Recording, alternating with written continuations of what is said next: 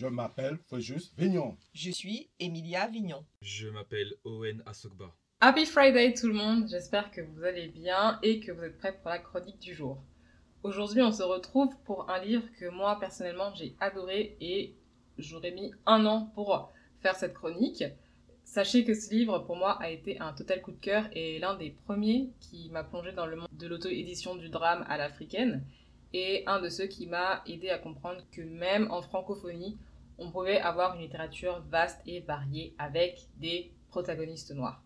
Je vais essayer de faire simple pour cette chronique parce que ce livre c'est un peu en fait une sorte d'ovni et j'ai été euh, complètement euh, conquise par cette histoire qui m'a touchée bien plus que je ne saurais le dire, même si c'est pas en soi une histoire euh, qui est triste. Hein.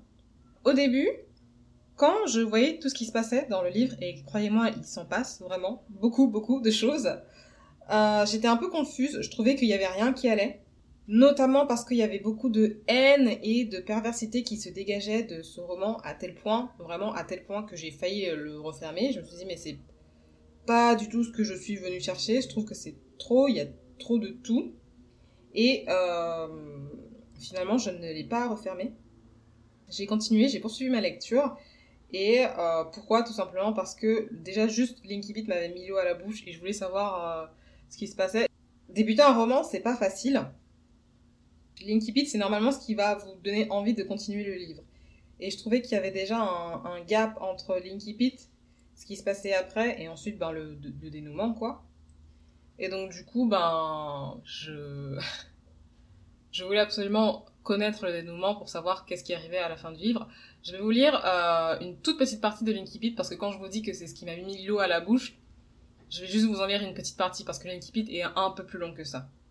Monsieur Rostand Vieira, désirez-vous prendre comme épouse mademoiselle Vignon, Emilia, Yasmine, ici présente? Promettez-vous de l'aimer, de la protéger, de la chérir, dans le bonheur comme dans le malheur, dans la prospérité comme dans la pauvreté, et ceci jusqu'à ce que la mort vous sépare. Jusqu'à ce que la mort nous sépare était absolument trop long à mon goût. Le fait d'imaginer mes journées auprès de cette pain bêche pourri gâtée me donnait des aigreurs d'estomac. Oui, murmurai-je, j'accepte. Alors que tout mon être criait le contraire. Voilà. Ça, comme je vous dis, c'est vraiment une toute petite partie parce que Linkipit est bien plus long. Mais après, je trouve que euh, je vous en ai pas mis plus parce que je trouve que ça se fait pas pour pour l'Autriche. Je pense que c'est mieux de, de, le découvrir quand vous lisez euh, le livre une fois comme ça à chaud directement. Et c'est un des meilleurs Inkipit que j'ai pu voir ces dernières années, ce qui en dit long parce que vous connaissez quand même mon amour pour euh, pour les Inkipit. Voilà. du coup, avant d'entrer dans le vif du sujet, je vais commencer par vous donner les détails. Je sais que l'intro, elle commence à être un peu longue, mais essayez de prendre votre mal en patience. On va commencer par les détails et on va commencer par, je vais commencer par vous parler de la qualité d'écriture euh, de ce roman, tant du point de vue de la construction de l'intrigue jusqu'à la plume de l'auteur. Je trouve que y a rien à dire, c'est sans faille. Avant vraiment de lire ce roman, pour moi, l'auto-édition n'était pas forcément un gage de qualité et c'est malheureusement un gros préjugé que j'avais. Heureusement, c'est plus euh, le cas maintenant. Et pas que à cause de, cette série-là, mais à cause de tous les autres livres auto-édités que j'ai lus par la suite, et je pense que si vous me suivez maintenant, vous savez que ben, je lis pratiquement que ça. Parce que euh, tout simplement, les sujets qui sont abordés, les histoires me plaisent plus, plus que qu'il y a dans le circuit euh, mainstream en France. Voilà. Et si je n'avais pas été saisie, d'ailleurs par ce livre, j'aurais pas probablement pas lu tous les autres. J'aurais jamais lu À la recherche fusière, j'aurais jamais lu Les Veuves, j'aurais jamais lu Les Chemins de l'amour, j'aurais jamais lu Blood Sister, Bonheur fugace, Portrait de famille, tellement d'autres livres que j'ai lus entre temps et dont je vous ai d'ailleurs pas forcément parlé. Du coup, on en arrive à la question principale qui est comment j'ai découvert ce livre? Puisque je vous dis qu'on le trouve pas forcément dans le circuit mainstream donc c'est-à-dire dans toutes les flags, Virgin, euh, Furet du Nord, etc. Ce sont pas des livres qui sont euh, poussés et mis en place par les maisons d'édition, en gros. Et donc, comment j'ai découvert ce livre? Ben, c'est très simple. Quand vous êtes euh, sur Je vous raconte l'histoire parce que je trouve ça quand même assez important et assez plus ou moins drôle, quoi. Donc, comment j'ai découvert ce livre Quand vous êtes euh, sur le net, il y a ce qui s'appelle un algorithme. Ça, je pense que je vous apprends rien. Et chaque site a son algorithme. Ce qui fait que, par exemple, quand vous avez certains sujets d'intérêt, le site, il va continuer de vous proposer des, des, des, des, contenus similaires pour que vous puissiez continuer de consommer et donc d'utiliser le site. Ça marche pareil sur Twitter, ça marche par ailleurs sur TikTok, ça marche pareil sur Amazon aussi. Voilà. Et eh ben, euh, c'est absolument pas d'ailleurs ce qui s'est passé avec Amazon. Parce que ça faisait, déjà plus d'un an que moi j'avais décidé de me consacrer euh, aux littératures noires, au pluriel. Et euh, au bout d'un moment, je me suis dit, mais c'est bizarre, Amazon, il voit bien que je lis que ça comme livre. Mais dans mes recommandations, c'est toujours de la littérature écrite par, bah, par des personnes blanches ou euh, des livres qui sont vraiment mis en avant, poussés par les maisons d'édition, ou alors des, des, des livres auto-édités, mais toujours écrits par des personnes blanches. Je me dis, mais c'est bizarre quand même. Comment Amazon n'y arrive pas à détecter, à comprendre que bah c'est plus trop trop ce que je lis, tu vois, un peu ce que j'aime, propose-moi des titres similaires. Donc ça rendait, enfin ça faisait que j'étais toujours à la recherche de livres, alors que normalement quand vous lisez des livres, euh, je vais peut-être me faire attaquer là-dessus, mais je vais le dire quand même, c'est pas grave. Quand vous lisez des livres, euh, vous pouvez... Comment, comment est-ce que je peux expliquer ça? En fait, vous n'avez pas besoin de rechercher. Les livres viennent à vous parce que c'est généralement le rôle d'une maison d'édition, parce que vous avez vu des pubs ou parce que vous avez une majorité sur euh, Instagram, par exemple, qui va vous proposer tout le temps les mêmes livres. Et ça va vous donner envie de lire ces livres, ce qui n'était pas euh, mon cas à moi, en gros. J'avais jamais de recommandations, mais vraiment jamais, jamais de recommandations avec des personnages noirs ou même mis en avant par des euh, auteurs noirs. Et c'était un peu frustrant euh, pour moi parce que avec le système de librairie et autres en France, j'avais jamais été confrontée à ce, à ce problème. Je n'ai jamais été habituée à chercher mes lectures. C'était les lectures qui m'étaient proposées que je prenais et je cherchais pas plus loin que ça. Sauf que évidemment, France oblige, il n'y avait jamais de littérature noire. Et quand je vous dis il n'y avait jamais de littérature noire, c'était ni en littérature générale, ni en young adult, dont j'ai été fan pendant très longtemps, ni même euh, dans la chick qui est mon genre préféré. Bref, un jour, euh, j'étais en train de faire quelques recherches sur Amazon et je ne sais pas pourquoi, les amis, mais ce jour-là, finalement, Instagram a fini, euh, Amazon, pardon, ce jour-là, finalement, Amazon a fini par comprendre ce que je cherchais puisqu'il s'est décidé à mettre enfin des recommandations avec des personnages noirs. Et j'ai vraiment rien compris de ce qui se passait ce jour-là, mais je me rappelle que j'ai découvert plein de titres que j'ai mis du coup dans ma liste d'achat, parce que je voulais absolument pas perdre ces titres ou fermer euh, euh la page et me dire euh, bah, ils sont passés où finalement, je, je retrouve pas les titres, je retrouve pas les noms, j'ai perdu, etc. Et voilà, j'avais l'impression d'être dans une faille, je ne sais pas, temporelle, dans un univers parallèle, mais il fallait surtout pas que je perde les titres de ces livres. Voilà. Les résumés avaient l'air plutôt intéressants aussi, donc euh, voilà, je voulais pas les perdre. Ça, en gros, c'est la parenthèse qui explique, c'est long, hein c'est la parenthèse qui explique comment j'ai euh, découvert ce livre, donc qui s'appelle L'espion, euh, sans faire plus attention que ça.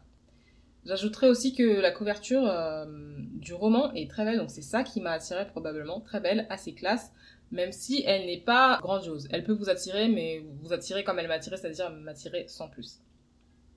Et euh, la vérité, c'est que quand j'ai découvert ce livre, euh, je, l'ai lu en fait aussi et surtout pour remplir une des cases du Blackathon. Donc le Blackathon, c'est euh, genre un challenge un peu que j'organise chaque année autour de la littérature noire. Je pense que cette année, il n'y en aura pas. Mais que j'organise soit au mois de juillet, soit au mois d'août et qui est consacré à la découverte et à la promotion des littératures noires. Donc voilà, donc il y avait une case où je devais lire un roman d'enquête et je me suis dit, ben tiens, le résumé colle, euh, pourquoi ne pas lire ce roman d'Elsa qui s'appelle L'espion et dont le résumé semblait coller euh, à la thématique? Donc dites-vous que j'ai quand même failli passer à côté de cette pépite si il n'y avait pas eu le Black Hatton. Après euh, cette intro qui, ma foi, fut fort longue, on va enfin finalement rentrer dans le livre du sujet. Tant mieux parce que ça fait déjà 10 minutes que je parle. Et pouvoir vous résumer ce livre. Donc, les résumés, c'est pas forcément mon fort, je pense que vous vous en êtes euh, rendu compte. Mais on va essayer de prendre les choses dans un angle un peu original, parce que je trouve que c'est juste plate quand je vous lis, euh, quand je vous lis les résumés. Et puis il y a aussi des résumés qui sont mal faits, il faut le dire. Euh, donc voilà, je vais juste vous le résumer, mais on va partir du point de vue d'un des personnages, d'un de mes personnages préférés, bon, de mon personnage préféré du roman qui s'appelle Je suis Emilia Vignon. Emilia Vignon. Emilia Vignon, c'est la socialite par excellence.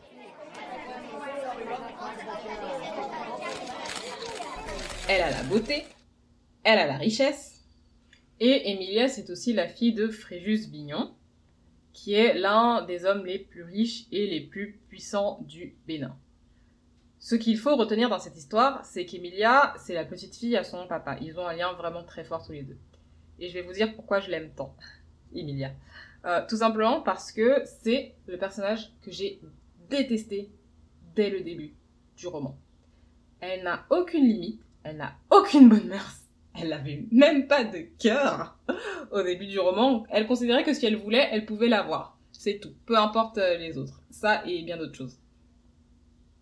Et un peu plus tôt, quand je vous parlais de perversité, c'était vraiment, vraiment en grande partie euh, à cause d'elle. Je me suis dit, elle a vraiment, vraiment pas de limite dans, la perversité qu'elle peut, euh, qu'elle peut atteindre. Et c'est là où ce roman vraiment m'a surpris, c'est que je m'attendais à une banale enquête, mais euh, pas à tant de choses en fait. Donc, évidemment, comme vous pouvez euh, vous l'attendre, j'ai enchaîné directement avec le second tome.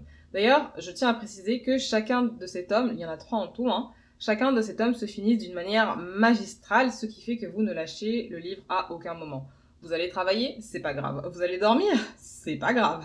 L'essentiel, c'est que vous ayez la fin du livre et que vous sachiez ce qui se passe. D'ailleurs, le premier tome, il se finit un peu comme ça. Et le second tome, il se finit comme ça. Donc, juste pour vous indiquer euh, le niveau de tension que cette série peut vous apporter et que j'ai adoré du coup. Avec ça, j'étais obligée à chaque fois, à chaque fin de tome, de savoir la suite. Pour les deux, je vous raconte ma vie là. Hein. Pour les deux premiers tomes, ça allait. Je me souviens que j'ai pu les lire euh, directement euh, d'affilée. J'en ai fini un, j'ai enchaîné sur l'autre. Mais par contre, pour le troisième, le troisième tome n'était pas encore sorti au moment où j'ai fini le deuxième. Je me rappelle que c'était l'été, il faisait chaud, j'étais pas contente, j'étais vraiment euh, toute fébrile, je réfléchissais plus normalement. J'ai pris mon téléphone, truc de ouf, hein. j'ai pris mon téléphone euh, pour texter l'autrice sur Insta, je lui ai dit mais euh, qu'est-ce qui se passe, il est où le livre, elle m'a dit non mais c'est bon, il sort dans quelques jours, la honte. Et heureusement pour moi, hein, d'ailleurs, qu'il sortait que pour quelques jours parce que je voyais plus, c'est comme si tout d'un coup je il y avait un voile blanc devant mes yeux, j'avais plus d'objectif, euh, probablement j'aurais arrêté de vivre. J'aurais attendu, allongé sur mon lit, au bord de l'agonie, la larme à l'œil, que le livre sorte avant de reprendre une vie normale. Et quand je dis ça, j'exagère même pas, parce que le, deuxième tome, là, la façon dont il s'est fini, mon cœur, il, s'est serré, il s'est brisé. Et je me suis dit, mais tout ça pour ça? Voilà. Du coup, euh, maintenant qu'on a parlé d'Emilia, qui n'est absolument pas le personnage principal euh, de, la série, j'aimerais qu'on fasse un petit retour en arrière et qu'on parle maintenant de, ce, de, de, la personne qui est le vrai personnage principal du roman. Et euh, c'est à cause de lui que tout a démarré. Le personnage principal de cette saga, c'est lui, c'est Michael Lima. Donc Michael Lima, c'est un tolard, un criminel, un rebut de la société. Au début, j'étais vraiment étonnée parce que c'est pas avec ce genre de type qu'on fait les personnages principaux. À part si c'est pour vous dire euh, non, mais en fait il est en prison pendant tant d'années, mais il était pas coupable. Non, lui, il est coupable. Il a tué. il va pas essayer de faire laver son nom. Il a tué, il a tué, il a été en prison et voilà. Il a pris 20 ans pour avoir assassiné un homme et malheureusement c'était pas n'importe lequel. Puisque si vous avez suivi dès le début, vous voyez un peu comment les choses se connectent. Bah en fait il a assassiné le frère de Fréjus Vignon, qui est l'homme le plus puissant du Bénin. Voilà. Et donc vous vous dites, ok, comment ces trois personnes qui n'ont rien à voir en commun vont arriver à créer un roman? Des personnes qui viennent toutes de milieux différents, avec une histoire différente et qui a priori ne se fréquentent pas, ne fréquentent pas les mêmes milieux et ne risquent pas de se rencontrer. Parce que quand vous avez quelqu'un qui vit en prison et qui a connu la pauvreté toute sa vie, comment est-ce qu'il peut rencontrer l'homme le plus riche du Bénin et sa fille? Voilà. Donc finalement, on y arrive enfin, après environ un quart d'heure de blabla, j'espère non avec le montage, mais un quart d'heure de blabla. C'est le moment où je vous annonce que euh, le FBI il a, contacté Michael pour lui proposer un marché. Il les aide à penser Fréjus, parce que, soyons honnêtes, la richesse de Fréjus, là, elle est vraiment pas très clean, pas très propre. Donc, soit ils aident à conseiller Fréjus, et en échange, ben, il est libre parce qu'il a déjà purgé 20 ans, Normalement, il doit purger à vie, je crois, je sais plus, mais encore pendant très longtemps en tout cas. Et donc, il lui offre la liberté en échange d'un petit coup de pouce. Et donc, notamment en passant par Emilia et en la séduisant. Voilà, c'est le résumé de l'histoire. Mais si vous avez bien remarqué, il y a une quatrième voix au début de l'enregistrement. Et il y a d'autres personnages importants dans cette saga, notamment la maman d'Emilia. Alors elle, elle, quand je vous dis que je la déteste, mais vraiment je la déteste même plus qu'Emilia. Et euh, du début à la fin, je l'ai détestée. Voilà. Et, si... et puis, il y avait aussi ce personnage qui entre en scène. Lui, il est tellement mauvais et qui est aussi tellement bien fait. Je pense que, sans exagération, si la méchanceté portait son nom, euh, alors elle porterait le sien. Voilà. Et c'est en partie, slash en raison, à cause de lui, qu'on a aussi euh, ben, toute cette histoire entre nous, hein, parce qu'il a porté quand même euh, un peu de piment, voilà. À la fin du roman, je pense que l'autrice a clairement voulu faire passer un message qui m'a personnellement extrêmement satisfaite. Je sais pas si comment elle l'appelle elle, vous pouvez peut-être l'appeler la divine providence, voilà. Euh, la saga euh, complète, je pense qu'elle peut se résumer avec clairement un verset qui dit C'est pourquoi voici ce que dit le Seigneur, je tirerai satisfaction de mes adversaires et je me vengerai de mes ennemis. Et en dernier, j'aimerais quand même vous dire pourquoi j'ai aimé ce livre, parce que je vous l'ai résumé, voilà, et je vous ai dit comment je l'ai découvert, mais j'aimerais aussi vous dire pourquoi j'ai aimé ce livre, parce que c'est quand même le plus important, je trouve. Bah, en fait, il y a le plus gros retournement de situation que j'ai jamais vu dans un livre. Pourtant, j'en ai vu, il y a des, des retournements de situation dont je ne me souviens pas, parce qu'ils ne m'ont pas marqué.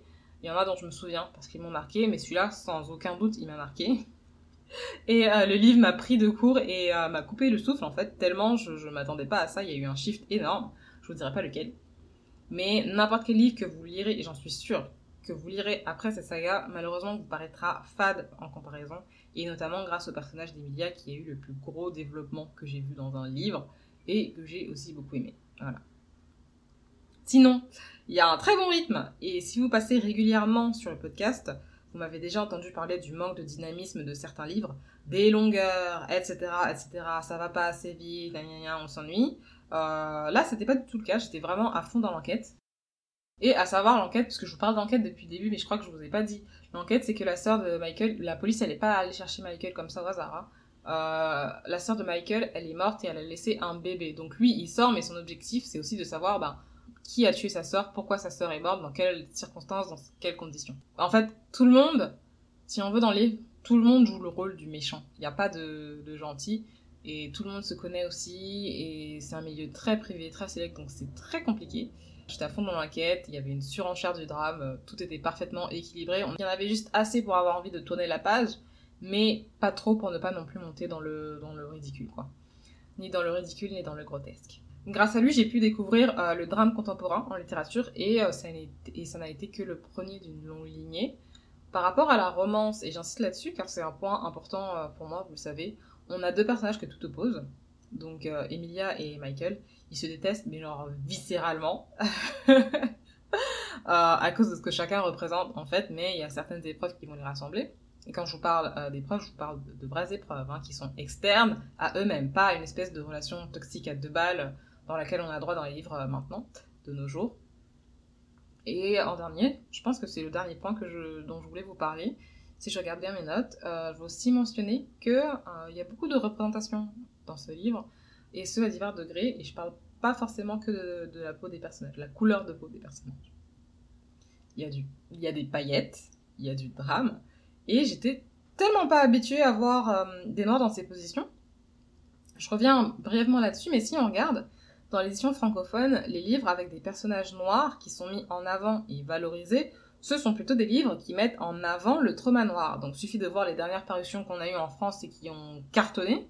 Euh, on a eu de mémoire, on a eu Queenie, on a eu La haine donne, on a eu Black Kids, on a eu Je ne meurs pas avec toi ce soir. Vraiment, si vous regardez, ce ne sont que des livres qui mettent en avant le trauma noir et je trouve que c'est intéressant euh, de se demander pourquoi. Je dis pas qu'il faut pas les publier, attention, c'est pas du tout ce que je dis il faut les publier. C'est intéressant de les publier, c'est intéressant de les lire, d'accord?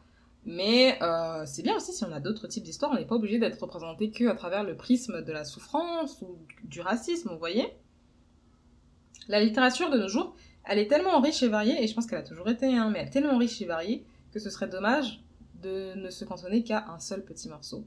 Et c'est aussi la raison pour laquelle L'espion ne pourrait pas être publié en circuit classique en France.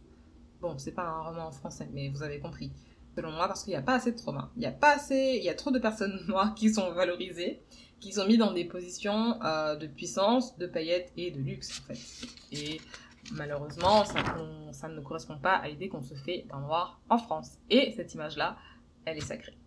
Voilà. C'est sur ces mots que se termine l'épisode d'aujourd'hui. J'espère qu'il vous aura plu et que vous allez foncer lire cette trilogie parce que euh, elle en vaut absolument le coup. Et si ce n'est pas le cas, sachez une chose. Chacun. Chacun. Chacun Chacun. Ici, a quelque chose à cacher. Voilà. Sinon, on arrive au moment où j'ai le plus de mal. Je, déteste faire ça. Je sais jamais comment le faire. Je sais jamais comment l'amener de façon fluide. Mais euh, je dois le faire. Je vais vous demander, s'il vous plaît, de partager l'épisode s'il vous a plu. Ça pourrait beaucoup m'aider à faire euh, connaître mon podcast, tout simplement. Je vous demande pas d'argent, je vous demande pas d'atteindre un, un million d'abonnés ou quoi que ce soit, juste faire connaître mon podcast.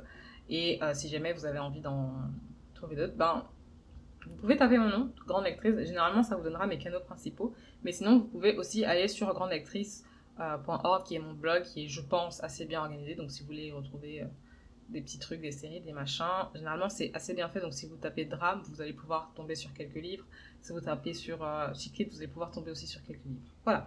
Euh, vous pourrez retrouver la totalité des épisodes là-bas. Et bien sûr, de temps en temps, je dis bien de temps en temps parce que je me suis un peu relâchée, c'est vrai, ces derniers mois, mais vous pourrez aussi trouver des articles.